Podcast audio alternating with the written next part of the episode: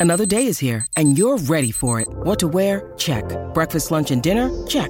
Planning for what's next and how to save for it? That's where Bank of America can help. For your financial to-dos, Bank of America has experts ready to help get you closer to your goals. Get started at one of our local financial centers or 24-7 in our mobile banking app. Find a location near you at bankofamerica.com slash talk to us. What would you like the power to do? Mobile banking requires downloading the app and is only available for select devices. Message and data rates may apply. Bank of America and a member FDIC.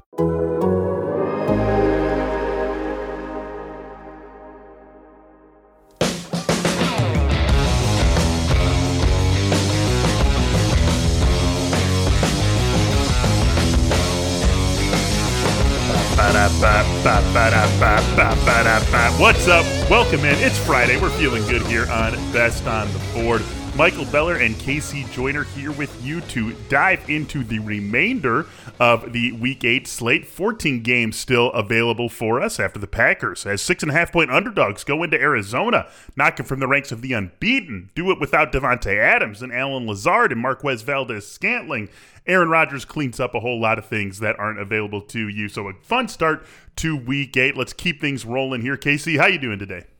Doing fantastic. It was a fun game last night. And that game shows, excuse me, if you can power run the football, that that can make up for a lot of problems. You got 12 in a power running game, you can handle just about anything. Yeah, that's uh, that's absolutely true. We saw that a game that you know, I mean, it was close for sure. I mean, it was, and the Cardinals had some opportunities, and obviously uh, they had that opportunity to not only tie the game but win it at the very end. But Packers, man, pretty much uh, you know in the lead the whole game and just Aaron Rodgers. It's what they do. Matt LaFleur, too, deserves a ton of credit. His team has now played seven games without Davante Adams, who plenty of us, myself included, would say is the number one receiver in the NFL. Seven games over the last three seasons without him. 7 0 in those games, 6 and 1 against the spread. That was their third outright win as an underdog without Davante Adams in those seven games. So start giving Matt LaFleur the credit he deserves as well. We've got three picks apiece for you here on this episode of Best on the Board, looking ahead to the rest of the Week 8 slate. Uh, KC, why don't you get us started with one of the big favorites on the slate on Sunday? Oh, we're talking Cincinnati minus 10.5 over the Jets. I do not understand how this spread isn't any bigger because I keep looking at, okay, where's the path for victory for the Jets in this one? They lose 54 to 13 last week. Uh, they, got obliterated. And they, they've got Mike White is going to be back back. Mike White, who'd never thrown an NFL pass before last week, why the Jets didn't have a better backup quarterback, who knows? They finally figured out, hey, we need to solve that problem. They trade for Flacco. They can't play him this week, so they're stuck with White again. Their defense is terrible. They just gave up 551 yards in, addition to the 54 points. So it wasn't just that the Patriots got some, you know, a couple of lucky plays. I mean, they gave, you know, this was a team that was moving on them mm-hmm. all game long. You got Mixon, you got Perine now, you've got a two-headed backfield, you got Burrow, you got Ja'Marr Chase.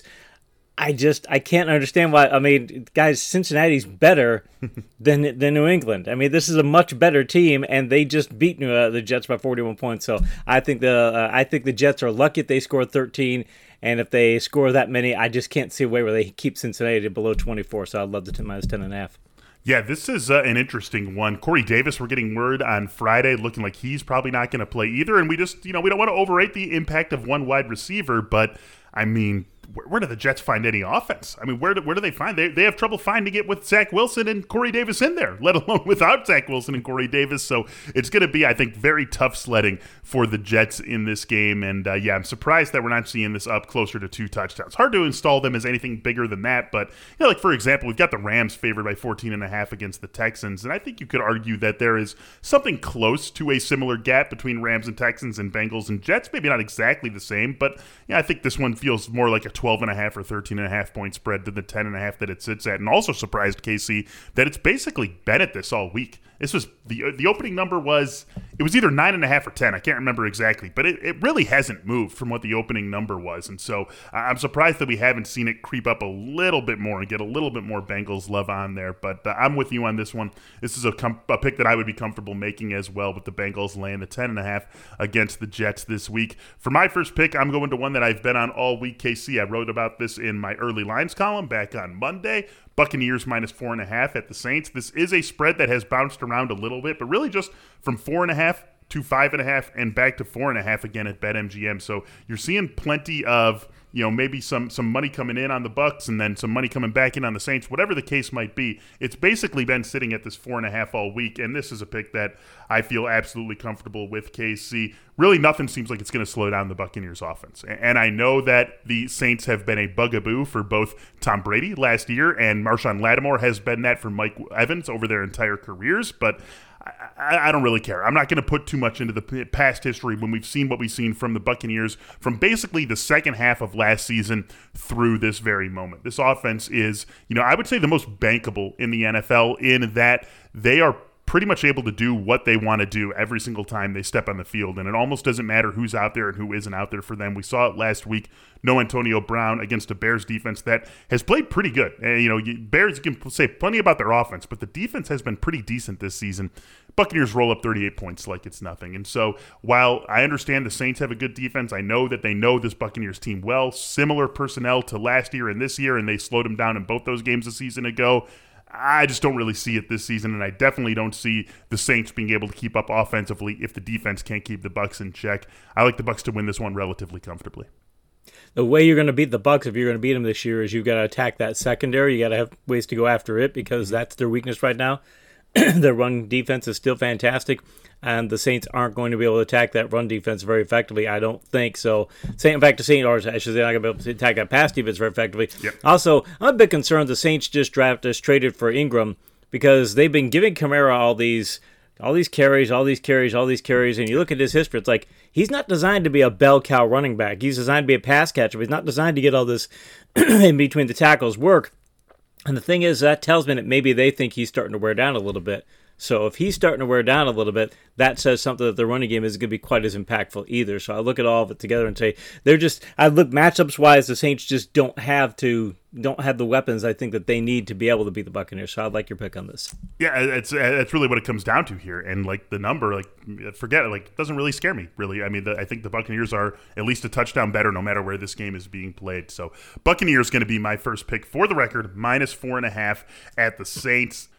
All right, KC, let's get back to the picks here. Uh, your second pick for us on this show. This is a fun one. I, I, I love what we're doing in this show. We are both picking a couple of the bottom feeders, three and a half point underdogs on the road. Or no, what yours is at home. Mine's on the road, but uh, still, uh, the 0 7 Lions, three and a half point dogs against the Eagles at home. But you are buying in. Let's hear the case for the Lions.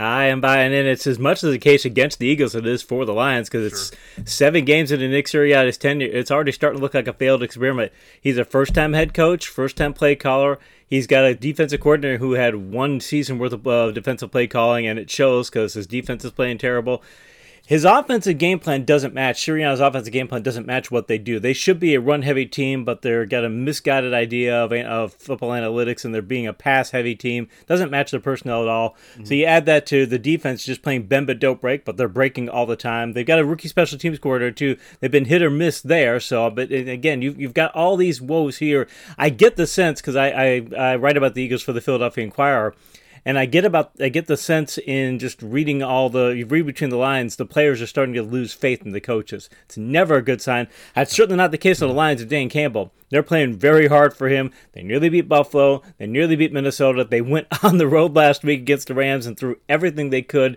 at them with every trick play they could find and, and stayed close in a game that they, frankly, talent wise, shouldn't have stayed close in. I think they're a lot closer in talent to Philadelphia. I think Philadelphia's playing below its talent level. I look at all this, and then you say, okay, I think Detroit's actually going to win the game outright. And then if you say, okay, well, you're going to give them plus three and a half, I just think that they're going to be able to do this because where they're at as a team and where the way that they're playing. By the way, their defense. One other thing, their defense has been terrible this year, but actually the last few games, it's been solid. Not not great, but like they were they were legendarily bad at the beginning of the year. Talent wise, they were the worst team in the league, and they probably still are. But they've covered up those issues. They found ways, good coaching, to cover up those issues. So start adding all these together, and I just think Detroit's going to play to its talent level, and Philadelphia isn't. So I think again, Detroit's going to win this outright. I believe. This was a game that I was on as well until some of the numbers started trickling in, and we're seeing the Lions as one of the most popular public dogs, and that always is something that scares me away. So it's a stay away from me. Uh, does that sort of information trip you up at all? Um, again, I just it, it has to. It's more because that I, I, think the Eagles, when I see how bad that they're playing, and I mm-hmm. really truly think they're just going to lose outright. So whatever anybody, wherever the line moves, I just think that the Eagles are going to play to that to that level. I think their players are are starting to check out on their coach, and when that happens, you know you're going to get a terrible performance from the team. So I, I really, I, I would my my insights would be independent of the lines because I just think that Philadelphia's playing that badly. They certainly haven't done anything this season to be laying three and a half on the road, regardless of who the opponent is, and that's exactly what this line is asking them to do. So you go the other way. Lions plus three and a half against the Eagles. For my second pick, KC, I'm going to one of the best games that we've got available to us this week. It's Colts and Titans, and I'm going to take the under of 50 and a half. This one is actually crept up. It opened at 49, and I actually liked it under 49. And so uh, I wrote this up in my early lines column. And so when we're just talking about why we try to get on lines early, I'll admit I sort of have to take a loss because now I'm sitting with an under 49 ticket when I could have an under 50 and a half ticket at BetMGM. But, you know, them's the breaks. That's what we got to deal with sometimes in the gambling world. Why do I like the pick in general? Because these are two teams that not only want to live with the run KC, but can live with it and win. And we've seen that from both of these teams teams from the Titans going back to you know years ago, basically the uh, the first uh, uh, the beginning of the Derrick Henry owns the NFL era, and from the Colts really just over the last few weeks with Jonathan Taylor getting more significantly involved uh, in the game plan. And so these are two teams that the stats tell you want to run the ball and can do so successfully. Let's start out with a, a great uh, database that Ben Baldwin runs. It's a rushing and passing frequency database. And basically, what we're looking at here is how often do teams throw the ball on early downs in neutral win probability situations? Both teams having at least a 20% win probability. The Titans, number one in run rate in those situations. Uh, the Colts are 14th in that, but bump it up to 30%. And now we see the Colts jump up to 10th while the Titans are still number one. This is a game that has bounced back and forth between either team being favored by one point. Right now it's Colts minus one and a half, and that's the largest spread we've seen in this game. So we're expecting this to be a close game.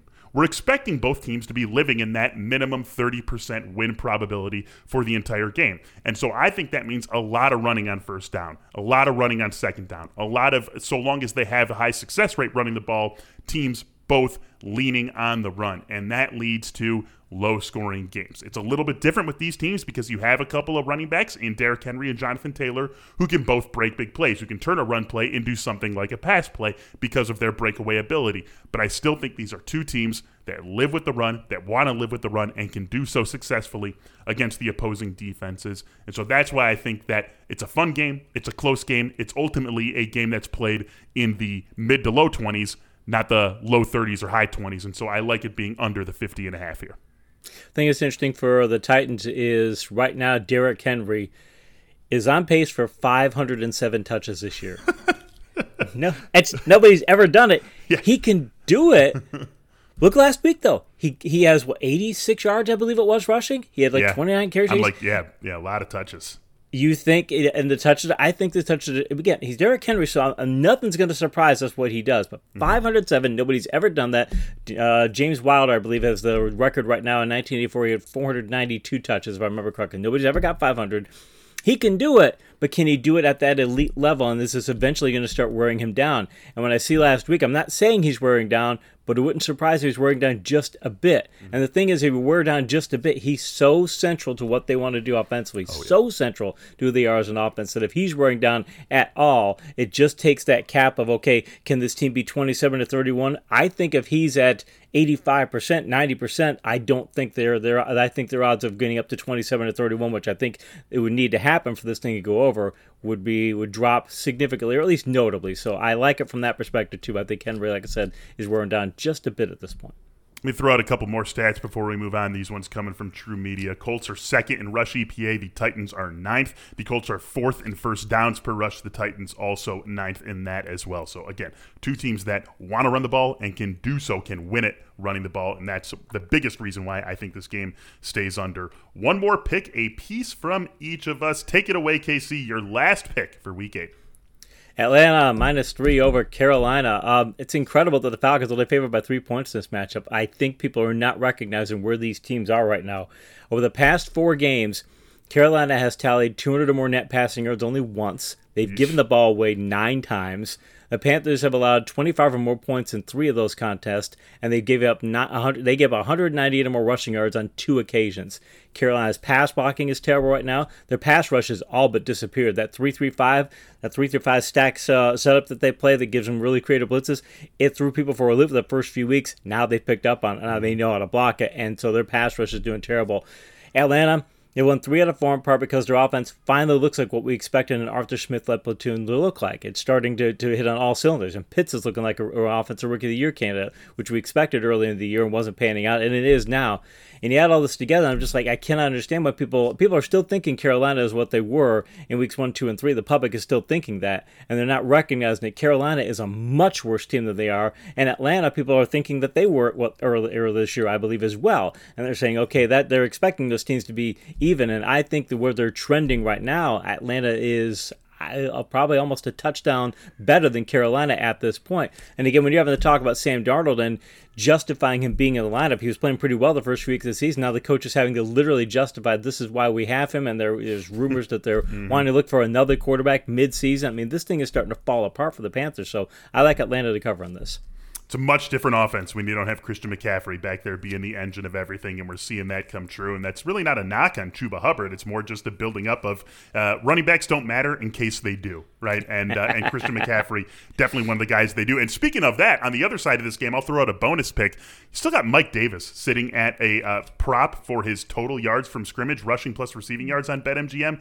a 51 and a half, and it's like – I mean, Cordarrelle Patterson has taken control of that backfield at this point of the game. So uh, I, I, like the under on Mike Davis for 51 and a half total yards. Last pick of the show here, KC. You're already on the Lions. Can I interest you in the Jacksonville Jaguars plus three and a half at the Seahawks? Uh, we've all watched it. We've all been forced to watch it the last two weeks with the Seahawks in prime time. What is the difference between a Russell Wilson list Seahawks team and the Jaguars? It's not three and a half points. It certainly is not three and a half points. I'll tell you that much. Maybe there's a difference. If there's a difference, do the Jaguars deserve being the plus team? Because I mean, look at this: the Seahawks over these last two weeks with uh, with Geno Smith as the starter, negative 0.13 offensive EPA per play. On the season, the Jaguars are at negative 0.08 offensive EPA per play. So both bad, but the Jaguars slightly better.